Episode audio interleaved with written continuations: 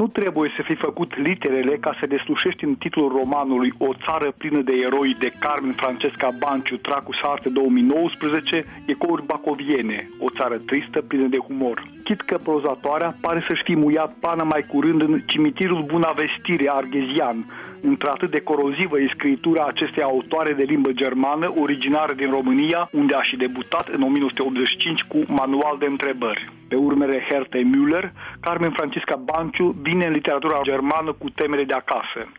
O lume în derivă este cea în care se mișcă protagoniștii acestui roman, marcată de confuzie, incoerență, dezordine și anarhie. O lume în care ei cu toții deveniseră altcineva, căci decembrie 89 a funcționat ca un punct de cotitură, dincolo de care luna s-a întors ca și cum o oglindă strâmbă ar fi reflectat realitatea de dinainte de căderea comunismului, spune Carmen Mușat prinși în vârtejul istoriei cei opt protagoniști, dintre care Toma moare în chiar primele pagini, iar Artur se urcă în copac și refuză să coboare, devenind un soi de Simeon Stâlpnicul, constituie tot atâtea voci ale societății românești, pe cât de tăcute pe timpul lui Ceaușescu, pe atât de disparate acum. Fiecare din cele 51 de capitole constituie un discurs cu fragmentare, iar leitmotivul revine pe mai multe voci.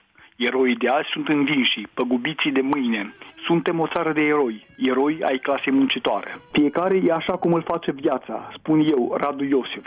Fiecare e așa cum reușește să rămână, spune Maxim. Nu, spuse Maria Maria. Nimeni nu este, fiecare devine. Acesta mi se pare punctul nodal al cărții, lipsită de orice compromis al Carmei Francisca Banciu, unde naratorul devine el însuși metafora dureroasă a unei transformări care a eșuat, a căutării unui adevăr până în ziua de azi, nedescifrat și a istoriei care a fost manipulată. Pentru Radio Europa Liberă, Emilian Galăcupău.